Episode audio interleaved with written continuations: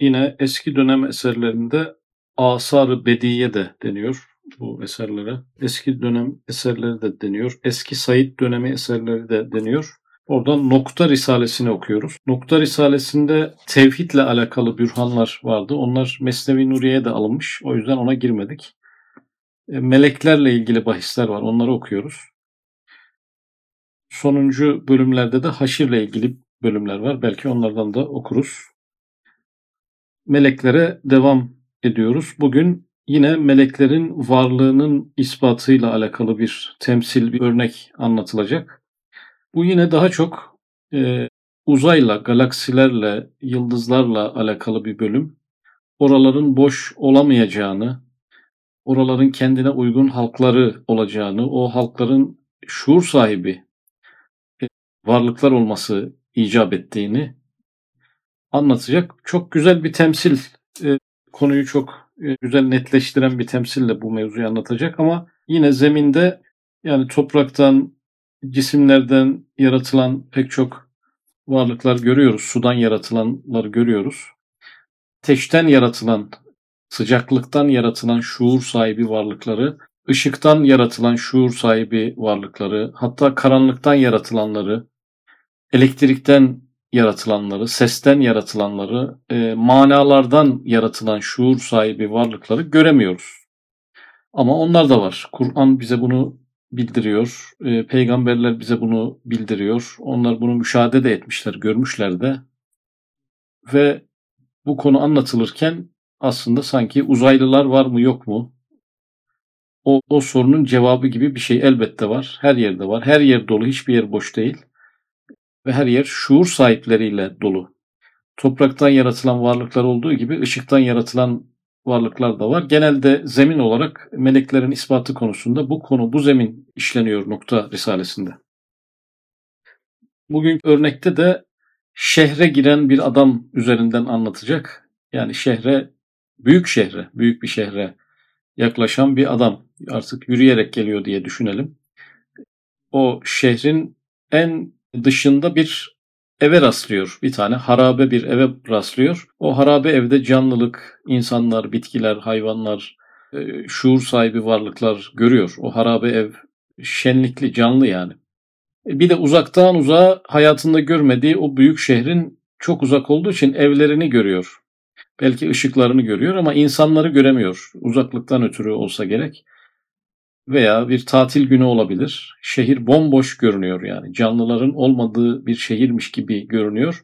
Ama çok küçük bir muhakeme yapsa dese ki ya bu şehrin en dışındaki harabe evde bile bu kadar canlılar yaşıyorsa, burası bile boş değilse, doluysa, koca o şehrin o büyük evleri, büyük kasırları, sarayları, köşkleri kendi kendine yapılmış olamaz, bomboş olamaz. Oralar da elbette doludur. Ben sadece göremiyorum. Ya çok uzak olduğu için göremiyorum ya benim gözümde bir görme problemi olduğu için detayları göremiyorum. Veya onlar kendini setretmişler, kapatmışlar, örtmüşler, perdelerini çekmişler gibi sebeplerle göremiyorum. Yoksa onlar olmaz olur mu? Harabe bir evin etrafı bile doluysa, koskoca düzenli, sistemli, intizamlı, ahenkli bir şehir, şehir planlaması çok harika yapılmış bir şehir. Ora nasıl boş olur? Boş olsaydı bu harabe ev boş olurdu şehrin girişindeki. Demek ki buralara kadar doluluk ulaşmış. Bu harabe evden de üstadımızın kastı dünya. Dünya diğer gök cisimlerine göre harabe, perişan, zayıf, fakir, yaşlı. Küçük bir küre.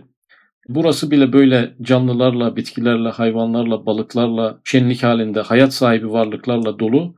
Bu küçük gezegen bile böyleyken e, bu gezegenin milyonlarca kat büyüklüğündeki gök cisimleri elbette e, şenlik içerisindedir, elbette doludur kendine uygun halkları vardır. Kendine uygun sakinleri, vatandaşları mutlaka vardır. Boş bir yer yoktur.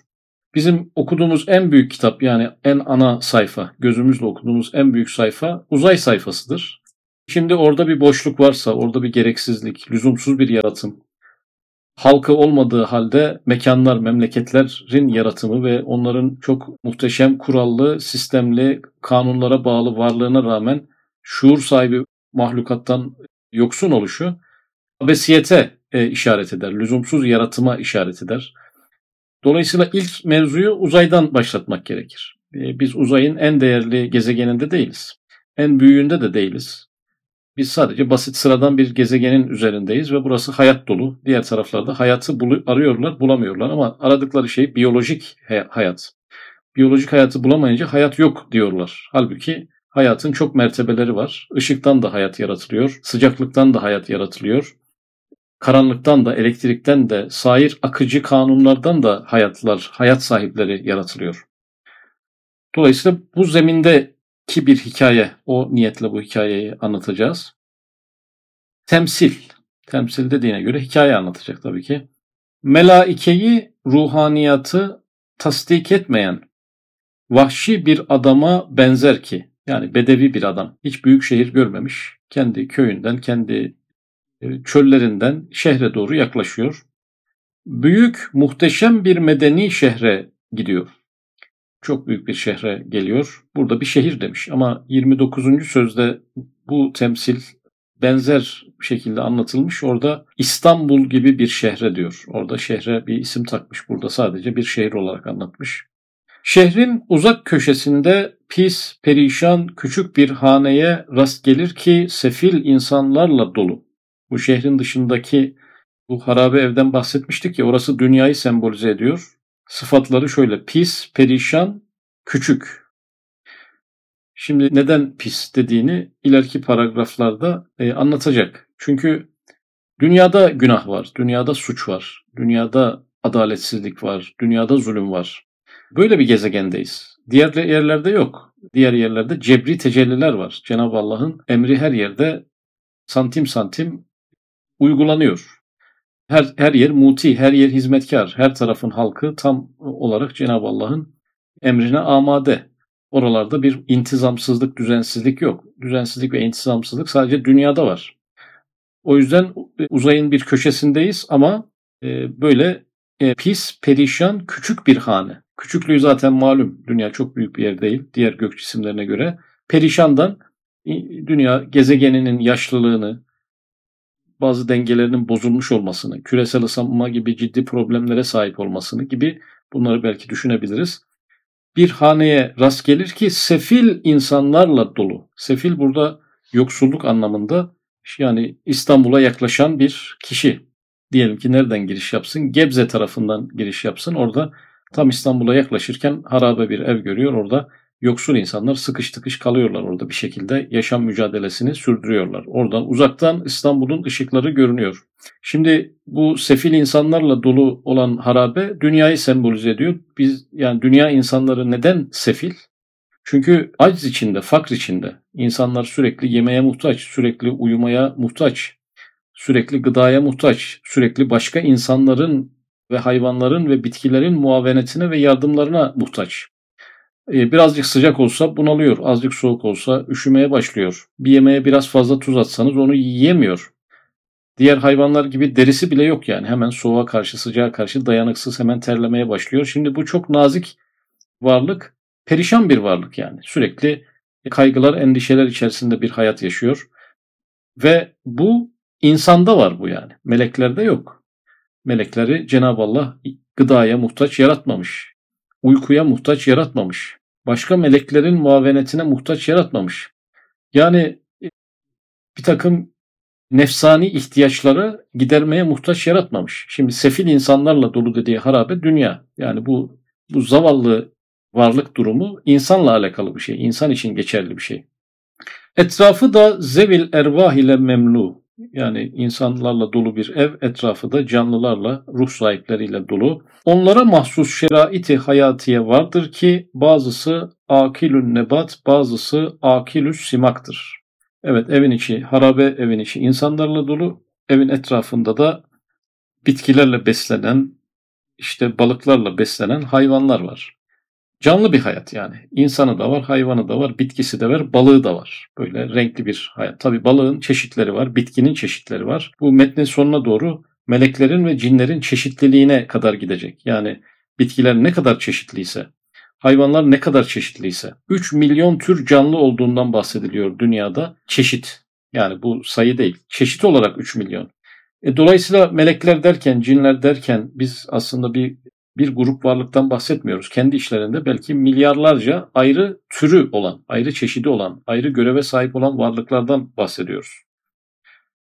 Sonra uzaktan binlerce müzeyyen kusuru aliye görüyor. Kusuru aliye yüksek kasırlar, köşkler uzaktan görüyor. Mabeynlerinde geniş tenezzühkah meydanları var. O gördüğü köşkler arasında uzaktan bakınca boşluklar var. Hani bu gezegenlerin, yıldızların, burçların aralarındaki boşluklar gibi. Biz şu an bakınca boşluk görüyoruz ama acaba boşluk mu?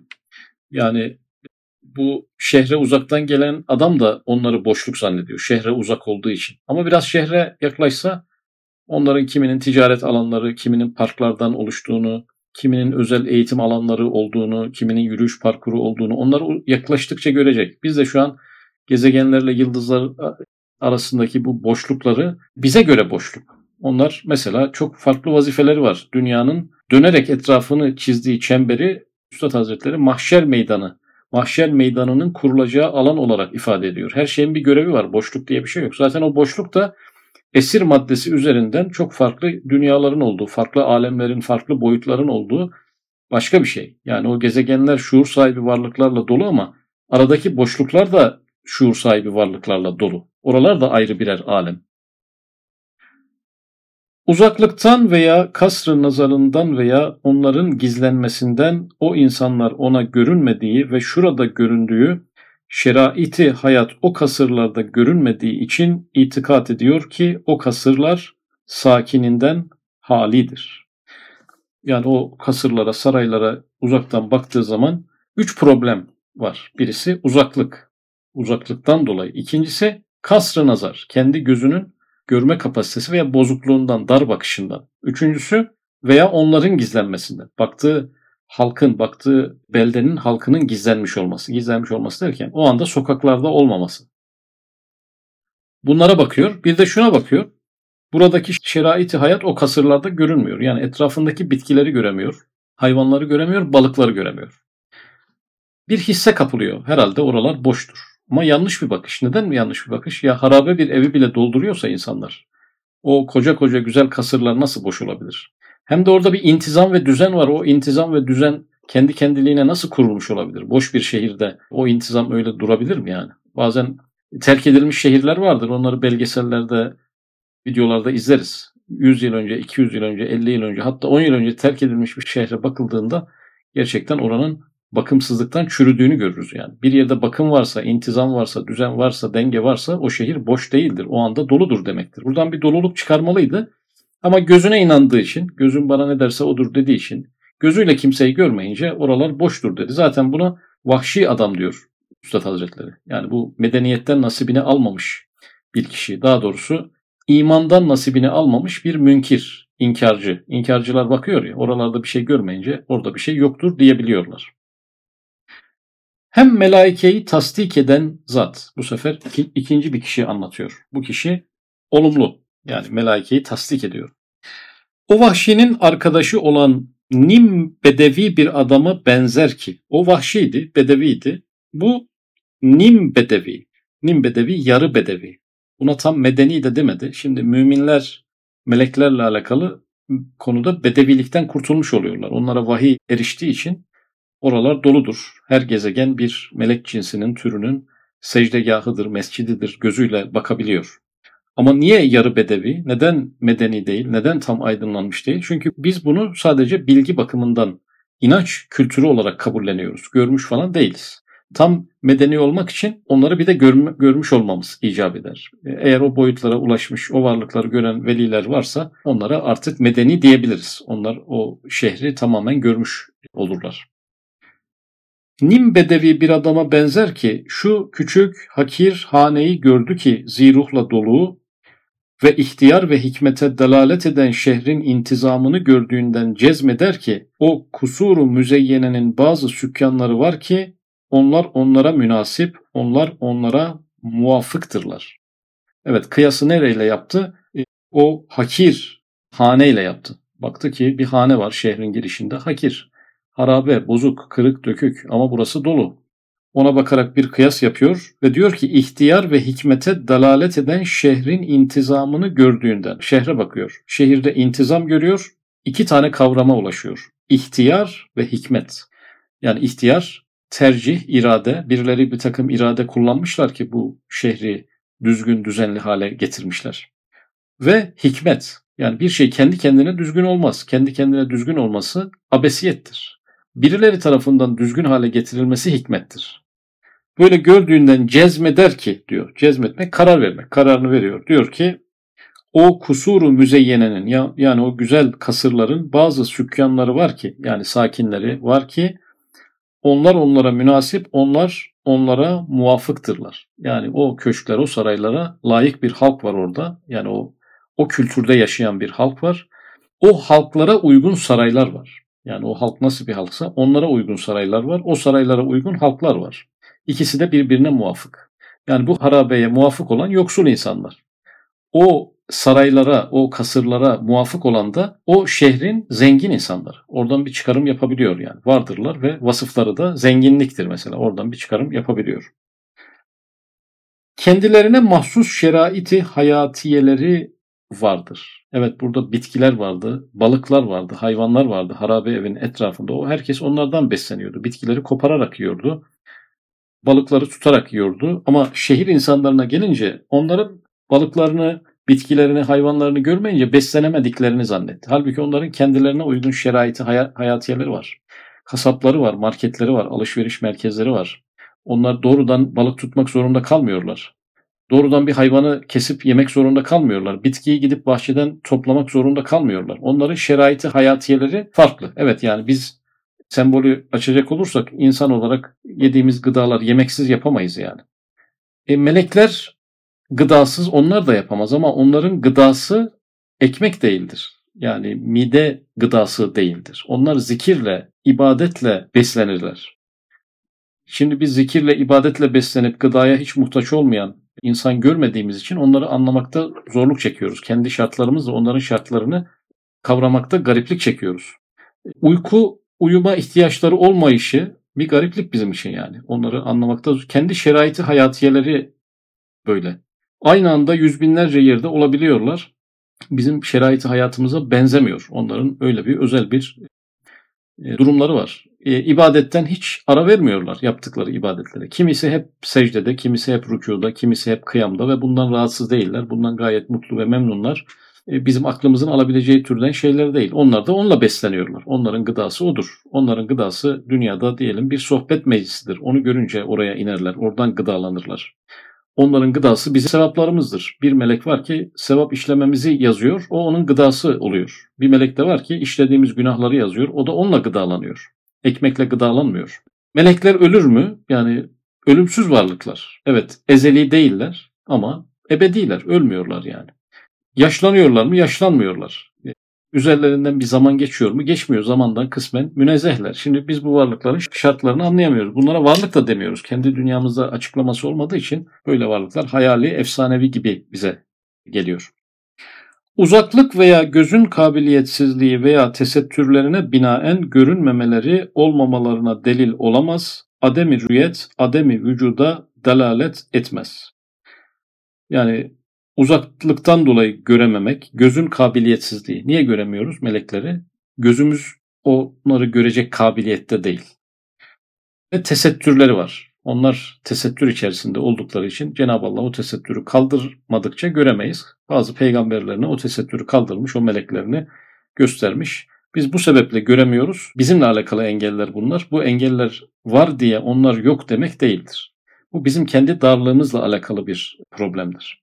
Demek küreyi arzın hakaret ve kesafetiyle beraber bu kadar zevil ervahın vatanı olması ve en hasis hatta müteaffin cüzleri menba hayat kesilmesi bir tarikil evla hem intizamı muttaride mebni olan kıyası hafi'i hadsiye müesses olan kıyasül evlevi ile dalalet eder ki şu fezayı la yetenahi bürucuyla, nücumuyla, zi şuur, zevil ervak, ervah ile doludur. Kıyas cümleleri gelmeye başladı. Şimdi kürey arz hakaret ve kesafetiyle beraber düşüklüğü, küçüklüğü, potansiyelinin zayıflığı, katılığı, yoğunluğuna rağmen bu kadar ruh sahiplerinin vatanı olması ve en hasis hatta müteaffin cüzleri yani en basit en basit bir şey, bir kemik parçasını bir yere atıyorsunuz. Onun içinden bir takım bakteriler onu parçalayan, oradan canlılıklar çıkıyor yani. Tahtayı bile bir yere bıraksanız, böyle bir 10 yıl sonra falan gelseniz o artık canlanmaya doğru gidiyor yani. Oradan bile hayat fışkırıyor e, attığınız tahtadan. E, bazen bir yanlışlıkla atılan bir daldan bir ağaç ortaya e, çıkabiliyor. En müteaffin cüzleri, müteaffin kokuşmuş, çürümüş. Yani kokuşmuş maddeler, çürümüş maddeleri içinden ne fışkırıyor? Hayat fışkırıyor. Yani en basit, en çürük, en değersiz maddelerin içerisinden canlılar ortaya çıkıyor. Canlılık ortaya çıkıyor. Şimdi buradan bir kıyas yapalım. HATS diyor. HATS böyle şimşek çakar gibi zihne hızlı gelen bir bilgi türüdür. Ya dünya gibi küçük bir gezegende, perişan bir e, küre üzerinde en basit maddeyi ele alalım. Fukuşmuş ve çürümüş bir maddeyi ele alalım. Bu canlılık menbaı. İçinde canlıların türediği bir kaynak. E dünyanın çok daha üzerinde daha büyük küreler var. Dünya gibi kesif ve katı değil, üzerinde çok latif enerjiler var. Bir çürümüş madde gibi müteaffin değil, çok değerli madenler ve maddeler var. Onlara sahip olan o gök cisimleri nasıl olur da boş olabilir? Nasıl olur da ruh sahipleriyle doldurulmaz, hayat sahipleriyle doldurulmaz? Nasıl olur da her yerinden hayat fışkırmaz? Cenab-ı Allah'ın en yüksek nimeti olan hayat o değerli gezegenlerde, o değerli gök cisimlerinde dünyadan pek çok daha kıymetli boyutları olan o cisimlerden nasıl bu hayat fışkırmaz? Evet diyor ki şu feza-i yetenahi yani bu uçsuz bucaksız feza uzay bürucuyla yani burçlarıyla, nücumuyla, yıldızlarıyla zi şuur zevil ervah ile doludur. Şuur sahibi ruh sahipleriyle doludur. Vardır demiyor. Doludur ne demek? Her yerinde vardır. Herhangi bir köşesini ele alsanız orası da doludur. Nurdan, nardan, seyyalatlardan mahluk olan o zevil ervaha şeriat, melaike ve can der. Nurdan varlıklar varmış, melekler, ışıktan. Nardan varlıklar varmış, ateşten. Onların örneği kim? Cinler. Şimdi ışıktan melekler, ateşten cinler. Güneş nedir? Hem ısı ve hem ışık kaynağı. Ne demek oluyor? Güneş hem melek fabrikası hem de cin fabrikası. E, çünkü bir e, ısı boyutu var bir de ışık boyutu var. Güneşin bize hem ısısı hem ışığı ulaşıyor mu? Evet.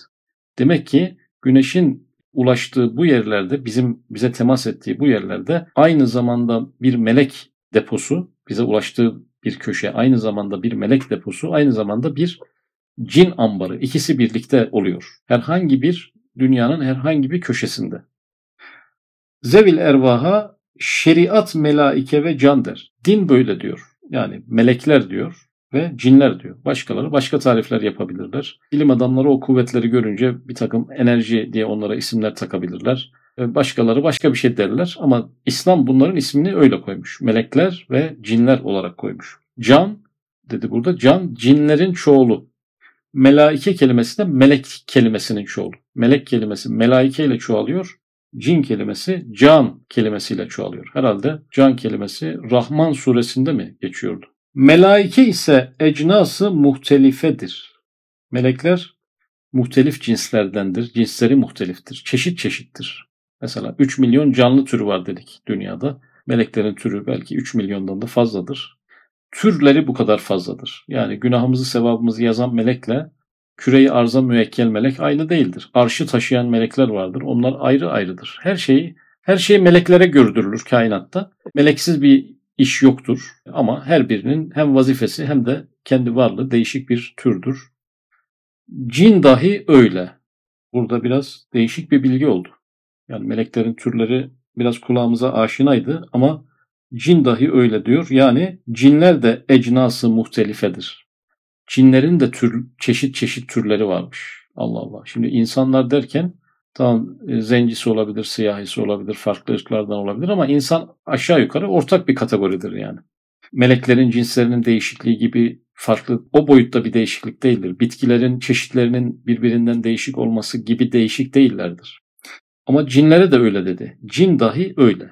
yani cinlerin de farklı farklı türleri var diye anlıyorum bu cümlede. Çünkü melaike ise ecnası muhtelifedir. Yani cinsleri çeşit çeşittir. Cin dahi öyle. Cinlerin de çeşit çeşit olduğuna dair ilk defa bir bilgi okumuş oldum.